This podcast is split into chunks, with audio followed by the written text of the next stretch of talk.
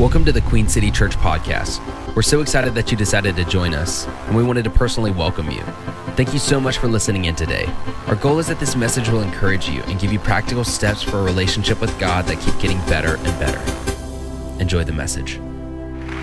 Let's get into this series that you're in. I love, love, love, love that you are taking a month and going through a book of the Bible. James, like he said, it's it's a short book, but it's a it's a it's a valuable, powerful, uh, revelatory book that all of us really need to grab a hold of. And one of the concerns that I have, I was telling Sam this this morning before the nine thirty, as a pastor, especially um, the younger generations coming up, my generation, millennial and younger, there seems to be a drive for experience of God, which I love. I'm all for experience and expression of the Holy Spirit. Need that.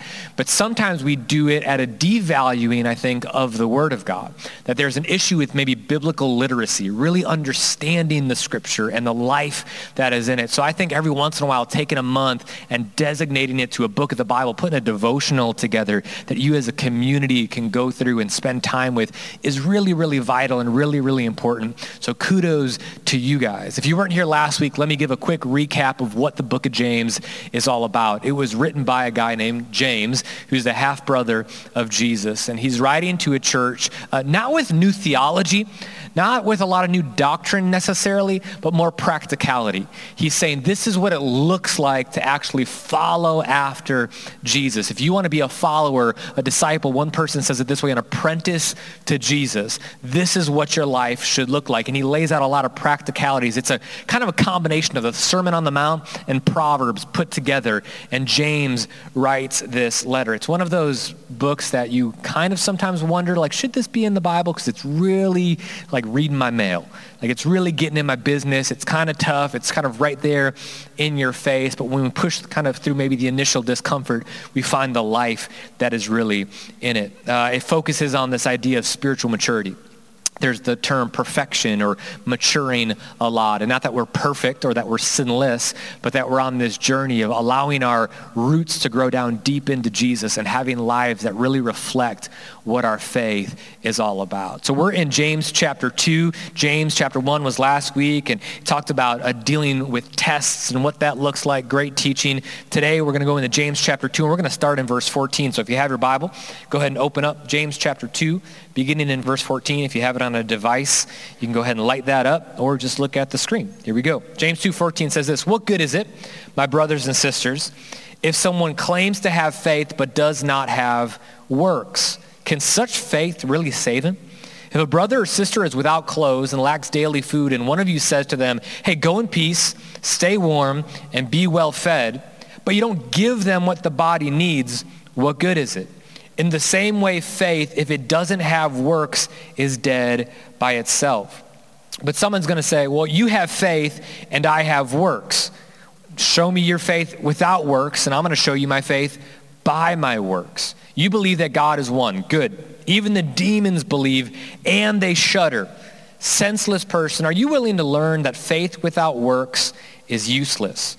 Wasn't Abraham, our father, justified by works in offering Isaac, his son, on the altar? And you see that faith was active together with his works. And by works, faith was made complete. And the scripture was fulfilled that says, 'Abraham believed God, and it was credited to him as righteousness.' And he was called God's friend.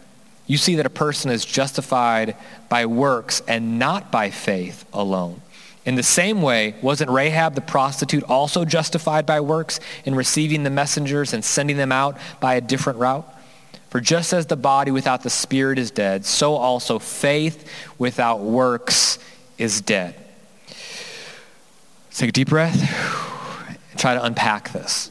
What I want to do over the next several minutes is talk to you from this subject, faith that works. Faith that works. works. And uh, I, I I do feel like Brian might have got me a little bit here in this moment. He's like, "Do you want to come preach at Queen City?" I was like, "Absolutely, would love to." "Hey, could you speak in the series that we're in?" "Yes, definitely. It's on the book of James. Is that cool?" one hundred percent. Uh, "could you talk about James chapter two? "Oh, you mean some of the most controversial passages in all of Scripture?" "Got you." And he's like, "I'm going to be in Indianapolis. Let me know how it goes." So, so I, I need to set this up with kind of a caveat to all of this. What I hope we can do over the next several minutes is just give you something to grab a hold of, to sit with, um, to think through, pray through, talk about in your small groups through, in your daily devotions as you're going through James, wrestle with and ask God for clarity on, because there is a good chance you are going to leave emotionally dissatisfied this morning.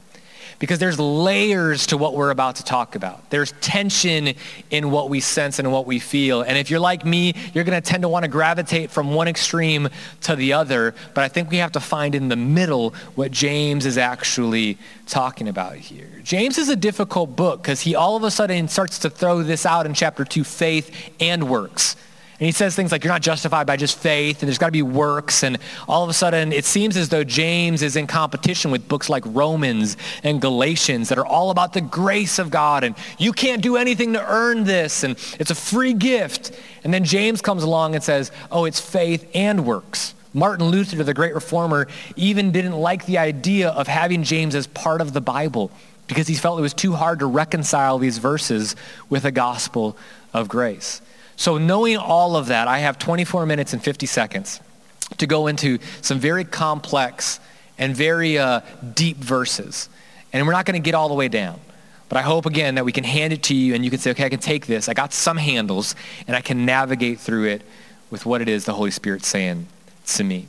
Uh, I think one of the, maybe uh, this applies to all of Scripture, that could help us gravitate uh, to the right middle, if I could say that way, of where we find the polarities and the, the complexities in Scripture is if there was a doctor, and we were at his office, and this doctor uh, has gone through school, got his credentials, his licensing, knows the medical practice, and he goes into one room to see a patient, and the uh, he evaluates the patient, hears the symptoms, and the prescription that he gives this patient is, hey, you need to rest more. You need to relax. You need to not do much. That's that's what you need to do in this moment.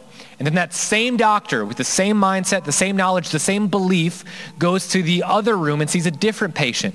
Here's that patient's symptoms, what they're going through, and his prescription to that patient is you need to do more. You need to be more active. You're, you're, you're kicking your feet up too much. And in one sense, you say, well, there's a tension in that. It's the same doctor. Why are there two different diagnoses? Well, we would say it's because it's two different patients. And oftentimes when we read Scripture, when we th- we see things that seem to be in conflict with another part of the Bible, and a lot of people that maybe aren't Christians like to say, see, it contradicts itself and da-da-da-da-da. Well, hold on a second. Step back. Remember, this is written to specific people groups, specific patients, if I can say it that way. James is writing to a group of Jewish Christians that would have a tendency to gravitate towards Jewish law. It was very works-oriented. Like, hey, do this, do this, do this, do this. And that's kind of the, the typical crowd, the Jewish Christian that James would maybe be writing to and dealing with. But there's a subset specifically in this book where there's a group that's not doing that. In one sense, they seem to be taking it a little bit too easy. Like, oh, it's all about grace. I don't got to do anything. So James, as a good doctor would, is evaluating the patient and saying, this is what you need in this moment. So when we're tempted to say, well, these contradict one another, no, no, no, let's step back and look at the broader context of who he's actually speaking to. And I think even now in two thousand nineteen, the tension that we see and what we find here in the book of James is still applicable to us. The tendency, what we have to be careful, I have to be careful to do, is not to embrace the idea of legalism. Oh, I like this. Give me the list. Tell me the to-dos. What do I got to get done to make sure that God knows that I love him and it proves that I'm a Christian? Because we're very works-oriented people. We like to go ahead and, and have some kind of an action, and then there's a response. So we have to fight that temptation to all of a sudden minimize our faith into just this checklist. So this is all precursor to what it is we're going to get into because this text does bring up some issues, some challenges. So as we talk about faith that works, let's approach it with an open heart. Let's pray one more time. Heavenly Father, we lift up the next several minutes to you. Holy Spirit, you are our teacher, our leader, our guide. Teach us, lead us, and guide us into the truth of your word. We thank you for it. It's in Jesus' name we pray. Amen. I, uh, me and my wife been married, uh, like I said, about fourteen years this July, and we've owned several houses throughout the course of our marriage, and we just purchased a new home several weeks ago, and we're in the middle of the renovation, not even the middle, like the beginning stages of the renovation of the house. And now I have a dad who uh, growing up, he was kind of, could fix it all. Carpenter, could do everything, work on cars. And I feel like uh, because I'm his son, that there was a genetic transfusion of his knowledge into me. And it usually plays out like this. My wife, Stephanie, would say, man, I'd like to do this at the house. And me saying, we can do that. She's like, you can do that? I'm like, yeah, I can do that. She's like, you know how to do that? I'm like, well, my dad knows how to do that. So inherently, I must know how to do that.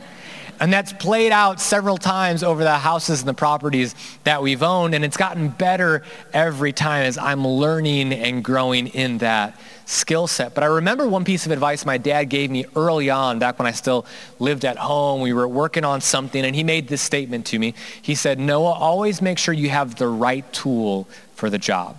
Don't try and skimp around. Don't try and use something that wasn't meant for this specific job to get it done. It's going to cause you more frustration, more heartache. Even if that tool, the right one, costs you a little bit more, spend the extra amount. Get the right tool for the job. And now three houses in and doing that, I can I can attest to the truth of that statement. You want the right tool. I want the right tool for the job that is set before us. Now let's talk about Oreos. Totally flipping the page over. I have a, a, a wrestle in my life with sugar. I share this with our church back home a lot. It's really not even a wrestle. It's like me constantly being submitted by sugar time and time again in my life. Um, but, you know, pray for me. I'm working through it. One of the things that I love is Oreos. Double stuff Oreos, to be exact.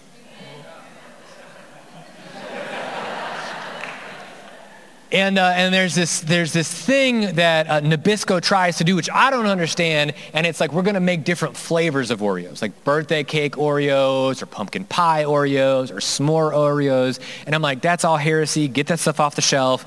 Just stick with what's good, the real double-stuffed Oreos. I love double-stuffed Oreos, but there's been a time, I remember a season of my life where I said, I'm going to eliminate the sugar, but I really like Oreos, so there's these healthy versions at the healthy food store that I could get. I'm going to go for those. And they even have a name. It's like Newman O's is the brand. So it's Oreos, but it's the healthy version. And and shout out to the Newman brand and people that are down with that. Like, man, I got like a lot of love for you. But when I tasted a Newman O, I was like, what godforsaken thing is this? It felt like pebbles and sand pushed together in the form of a cookie and just disintegrated in my mouth. I was like, this isn't the real thing. This isn't a real Oreo. I want to have the real experience of what an Oreo is like. Now I say that to give us two visuals as we navigate through what this text is. I think what James wants us to know is that there's a real faith. We need to have the, the right faith, I should say it that way, the right tool, the right faith for the life that God's called us to. Because as we'll find out in a moment, we can have the wrong faith. And there's counterfeit faiths that are out there. Get the right faith for your walk with Jesus so that you can have a real experience. Sometimes Christianity just seems like something's not connecting, like, is this really the life God has called me to? And we miss out on the experience that God has for us, oftentimes because we might be settling for a counterfeit faith. And God might be like, that's not what I've, that's not what I called you to. That's not what trusting me actually looks like. And James has a way in these twelve verses to kind of break it and distill it down into some tangible. So let's dig in here for just a moment. In the beginning of James chapter two, the first half of it is about how we treat people. He says, hey, when somebody walks into your church service and they're of different economic statuses, don't treat them differently. Don't favor the rich people over the over, over the poor people. Everybody's in this together. We're one big family. And then halfway through, he begins to switch the topic and switch the conversation to faith. And it might seem disconnected, but they're actually divinely and uniquely connected, as we'll find out towards the end here. Because the way that we behave towards people indicates what we really believe about God. You can't say that you love Jesus and believe God loves you, but then be rude and divisive and bitter towards other people. It's just not possible. We cannot separate human fellowship from divine relationship. It's all interconnected, which is why summer small groups are kicking off, and it's so important to be in one of those, to have community and have relationship, because this reflects this, and this happens through this. They're both interconnected. So the first part of James chapter two, he talks about relationship. Then he switches to faith. Now we all have faith, whether you're an atheist or you're a committed believer, a follower of Jesus, or somewhere in between. All of us have faith. We have a set of ethics and values and a belief system that we uh, govern our life by. But for the sake of the next couple minutes we have together, let me define uh, faith that James is talking about. It's a trust and an obedience to God. and he's making two observations. He's saying, one, what is your faith in? What is it that you're putting your trust in? What is your faith actually in? And then he drills down even further and says, now you can prove or show your faith by what you do. See, for James, action is all about allegiance. Whatever you and I do reflects what we're loyal to. However we behave reflects what we really believe. And James is saying you can't separate them. They're intimately interconnected. They have to be together. And we know faith, if you're a follower of Jesus, a Christian in here, it's a big deal. The Bible talks about we're saved by faith, that we're supposed to walk by faith. It's impossible to please God without faith. So faith is the narrative, and it's the underpinnings of Scripture from the Old Testament all the way to the New. And then James, in a few verses, breaks down three different types of faith, if I can say it that way, that we'll explore. Three types of faith. And my hope would be this, that as we navigate through these and look at them, you say, God, where am I at? Maybe in certain parts of your life, certain parts of trust and faith is here, and in other areas, it's over here. But where is my faith? What's my type of faith? Because James, as we'll find out in a moment, doesn't want us to have a wasted faith. That your faith, my faith, is one that's supposed to be vibrant and active. It's life-giving. It's empowering. It's one that's truly transformational and visible. So there's three types of faith. One, he starts off with this. In verse fourteen through seventeen, it's a dead faith. He says, faith without works is dead. He begins to use this terminology, the word dead meaning idle. It's not going anywhere. It's not actually doing anything. You can uh, you can tell when somebody has dead faith when they say all the right words, but their actions never follow through. Dead faith for us, and in my life, looks like this. I know all the right stuff. I can even say all the right stuff. I can even sing all the right songs. I can even pray the right prayers. But my faith, there's nothing else to it. It's all intellectual. It's all maybe the right speech. It's a, it's an it's an idle faith. It's a It's a dead faith, James talks about. People with dead faith substitute words for deeds. Have you ever had a conversation with somebody like that, that like wants to lay out and break out? Maybe it's just me as a pastor. I get the opportunity to have these conversations a lot of like somebody wants to sit down. Can I take you to coffee, pastor? Yeah, please do. And um, I, I just need to talk through these things in Scripture. And they lay all these things out to me about all the things that are right or wrong. And this is what we need. And that's what we have to do. And yet I know this person, and they treat their wife horribly. They're never there for their kids. They don't have any generosity. They don't serve anyone. So to me, you have a dead faith. You talk good, you, you, you talk about it, but you aren't really about it. You know those kind of people? Don't talk about it, be about it.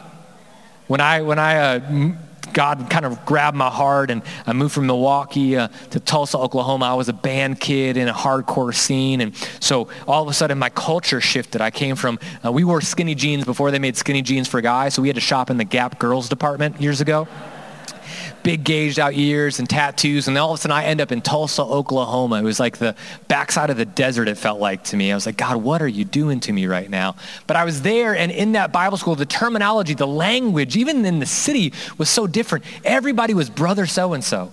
Hey, brother Noah, how you doing? Hey, sister Sally, how are you? And I'm like, what is this? Where am I? But the longer I was down there and the more in relationship I got with these people, not everybody, but I found out, look, you sound good on the outside, but your actions, your behaviors, your attitudes, it's not really setting you apart any differently. It's a dead faith. It sounds right. It sounds real, but it's counterfeit. It's not really, really true. Here's something that maybe will help some of you. Maybe you just came for this line. Well, with God, well done is sometimes better than well said.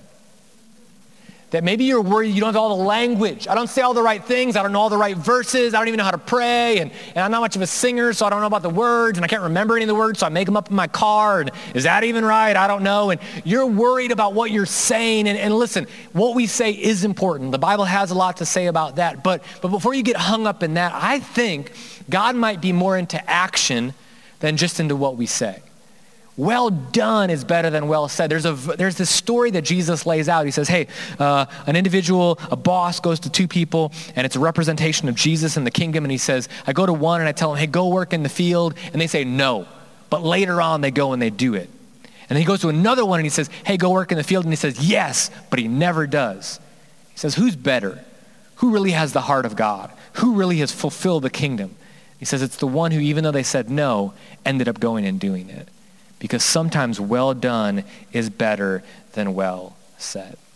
See, the thing about dead faith is it convinces a person in their mind, usually via their intellect, that they're good with God, but their works don't follow their words. So my hope would be that we would be people in two thousand nineteen where we're not just so hung up on saying the right things, but we're hung up on being the right people, on doing the right stuff. Charles Spurgeon uh, had a great example and an analogy when it comes to this idea of faith and works and the tension that we have. And he said, if you took an apple orchard, you have rows of apple trees, and you went to the, the person that oversees all of that, and you began to talk about the trees, and you pointed one out. You said, that tree looks like it's alive. It looks healthy. Its roots grow down into the soil, and that's where it gets its life from. Its nourishment from is from the roots. But that tree never bears any fruit.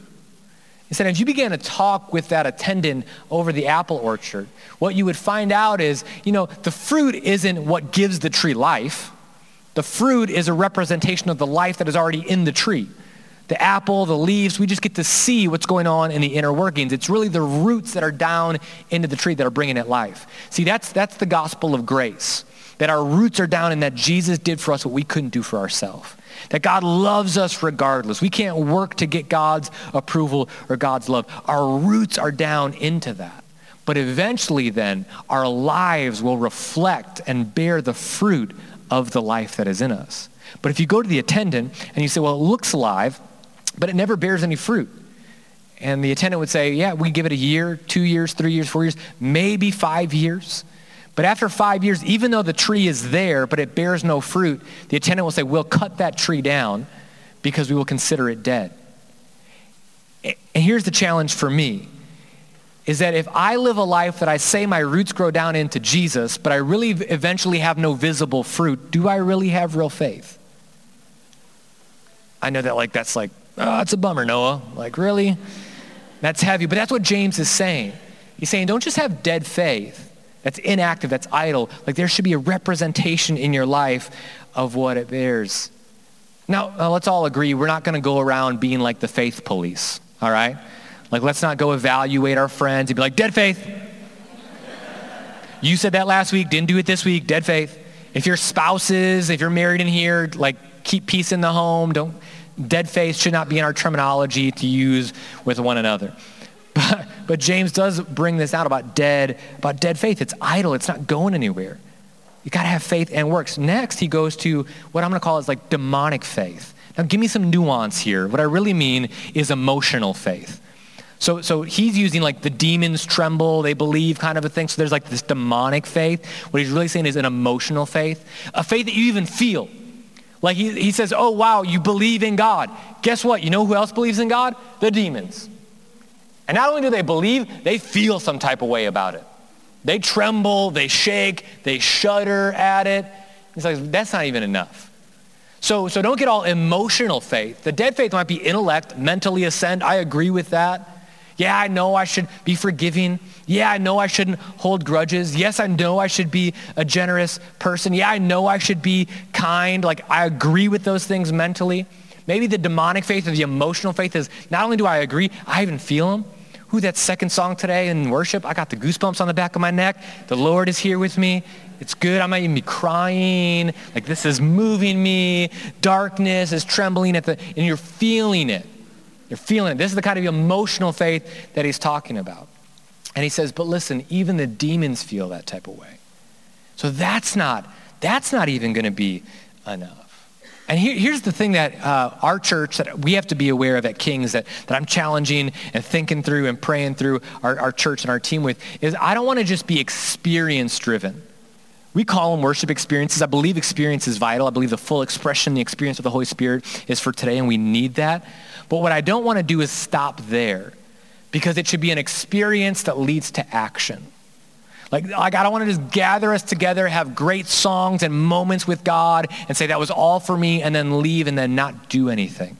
Pastor Matt Chandler says it this way, you become spiritually constipated, right? Where it's like all about you, but I don't have to go any further with the analogy, right? Like, it's just staying there. Like we're supposed to go in the book of Acts, they gather in an upper room, the Holy Spirit comes. What an experience they have. Tongues of fire on their heads, a great rushing wind. Like this is amazing. This is like when Fire Festival really happened. This is taking place. And they're like, this is awesome. What's the next thing they did? They didn't gather together and be like, wasn't, wasn't the Lord so good right there? The Holy Spirit's on me, he's on you. This is awesome. No, it's like they, they got touched by God, had an experience, they were moved, and then they went right to the streets to engage people and to tell people about the good news. So James says, look at dead faith, intellect, you agree, that's not enough. You can even go to demonic faith or emotional faith, be moved by God for things. That's not enough. I remember at fifteen years old, I had this moment. I went to the dining room. I, I think I shared this. I don't come from a ministry family, but our parents raised us in church. And I can still clearly remember it. My dad was changing something with the chandelier in the living room. And, and I walk in and, and he says, hey, Noah, can you hand me this, this screwdriver? And I said, yeah, and I went and grab it. And, and I, I, at this moment in my life, am carrying this burden. And I feel like I'm going to have a real heart-to-heart with my dad. Like I'm about to share something that's going on inside of my life, that this is going to be one of those landmark father-son moments. Just really setting myself up for it. My dad's changing the chandelier, sees me walk in the room out of the corner of his eye and then keeps working. He says, hey, can you hand me that screwdriver? I said, yeah, Dad. And I hand it to him and he's still working. And I said, Dad, I need to talk to you about something. He says, uh, yeah, doesn't even stop, just keeps working. And uh, I said, okay. Dad, I don't, uh, I don't know if I'm a Christian anymore. I like, I don't, I don't know if I'm following after Jesus. Dad, I don't feel, like I don't feel saved. Like I'm saying the sinner's prayer, the whole Jesus come into my heart, forgive me of my sins, at least five times a day. And I'm just not, like I'm not feeling it, Dad. Like I'm lost. Help me. What do we do? And I'm thinking like, my dad's gonna stop. He's gonna say, get in the truck. We're gonna go have a lunch. We're gonna have a long walk and deep discussion. My dad doesn't even look at me. He says this, huh, yeah, well, we don't go by feelings, Noah.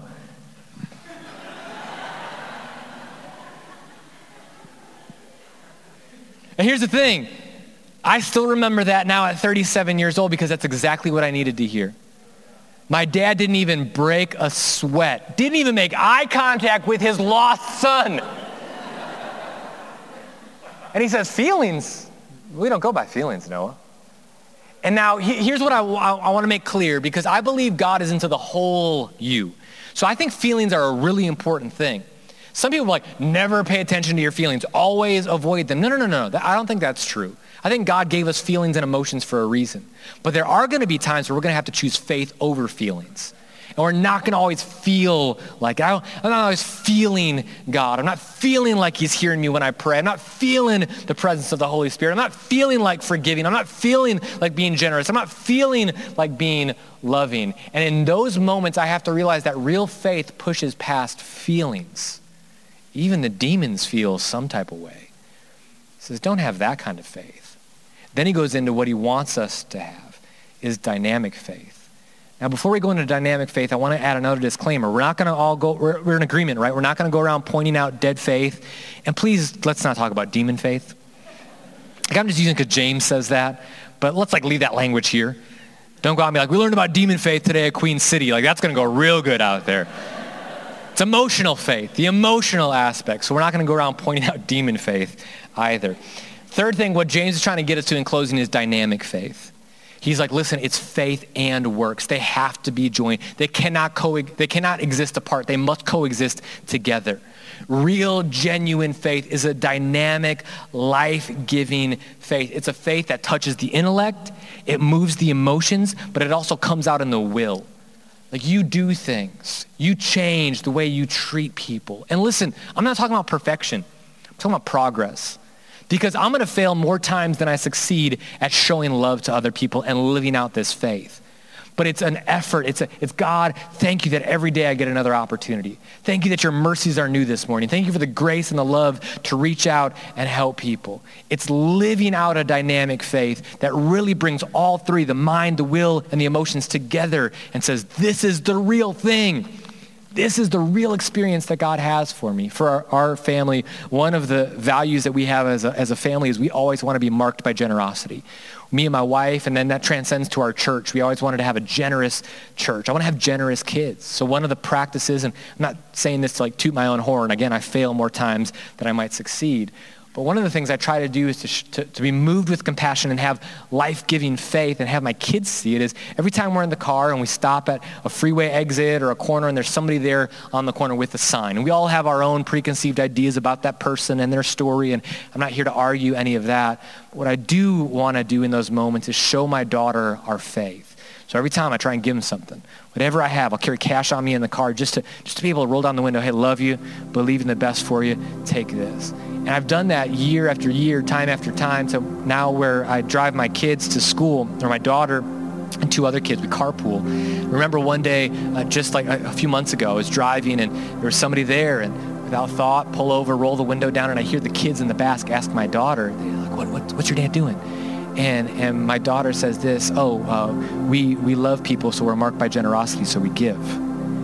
And in that moment, I said, okay, that's faith in action. She's getting it. She's seeing that if we really believe, because here's the thing, I was that guy in the corner. I am the guy on the corner. I'm broken oftentimes in my sin. I need the mercy and the grace of God constantly. I need the love and the encouragement and the affirmation that Jesus offers. I need the rolling down of the window of heaven, if I can say it that way, and God reaching out his hand and saying, I got you. I need that. So I also want to live that and be that. That's dynamic faith. Dynamic faith is you, after this service, texting the person that God is laying on your heart that you've had a rift for however long and saying, hey, I love you, thinking about you. It's reaching out to mom or dad and saying, hey, can we mend the relationship?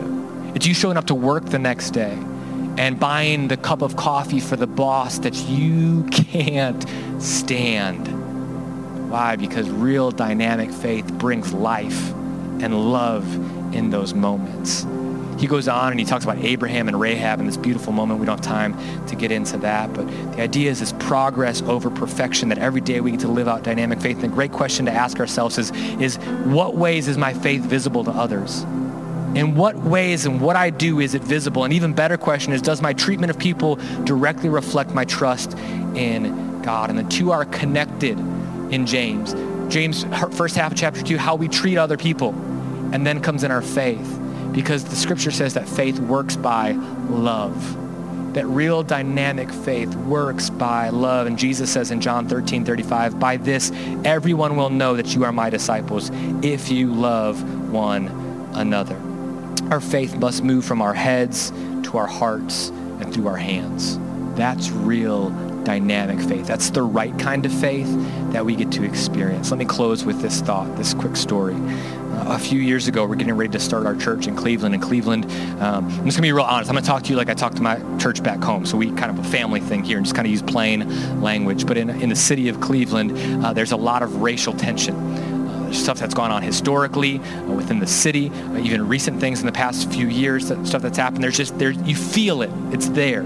And we knew starting Kings, we wanted to make sure that one of the things is that we had a church that looked like heaven, that it represented uh, demographically, generationally, economically, this beautiful church, this kind of this collection of people. So uh, I'm in downtown Cleveland picking up a friend. Uh, he's staying there. He's in town from New York, and we're getting ready to go somewhere. And there's a Starbucks in the hotel lobby. So he's like, hey, I'm going to go work on some things. I'm like, I'm going to grab a drink. So I get in line at Starbucks lobby, and it's like this time of the year, so it's it's hot. Well, it's this time of the year when it's hot. So it was hot outside, got a tank top, shorts on, tattoos, young white kid in downtown Cleveland. And in front of me are two beautiful older black women. And they're just having this wonderful conversation. They're laughing, they're just chopping it up together. And I'm like, I want to be a part of that conversation.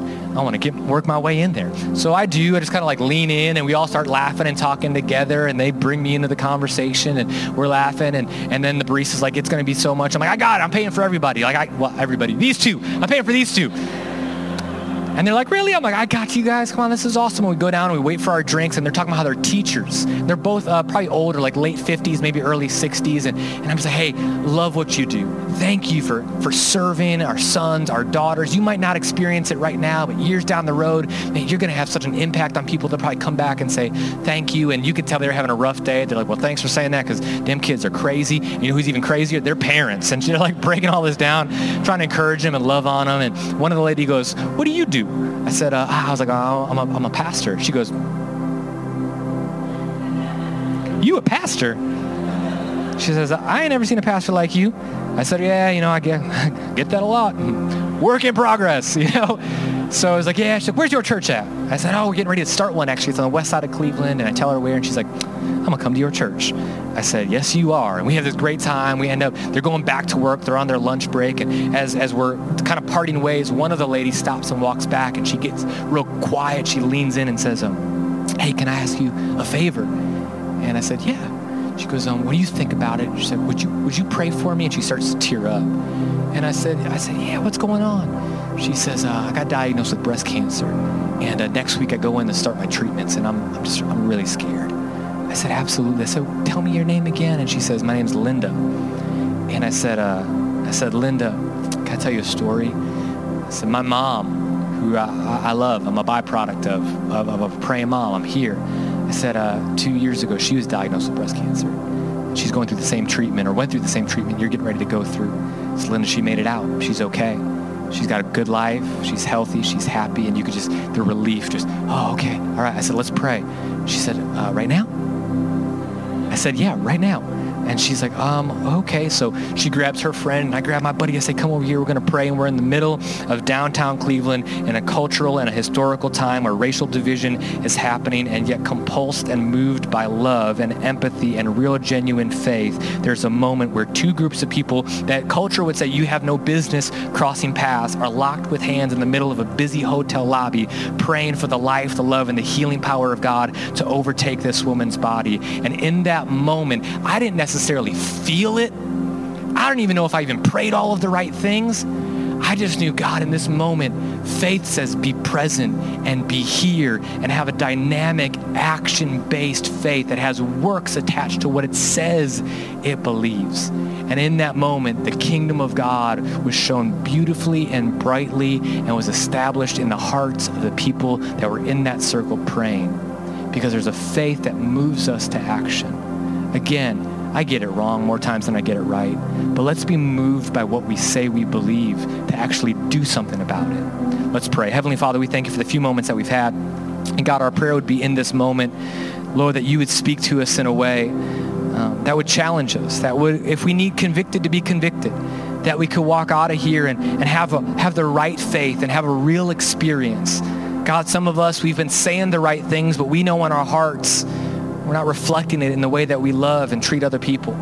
God, some of us even, we base our faith off of emotions if we're feeling it. And even in this moment right now, we're realizing that you're calling us, you're calling us to something better, to something deeper, to something greater past our emotions. And as we pray in this moment, if you're here this morning and you say, Noah, I'm one of those people.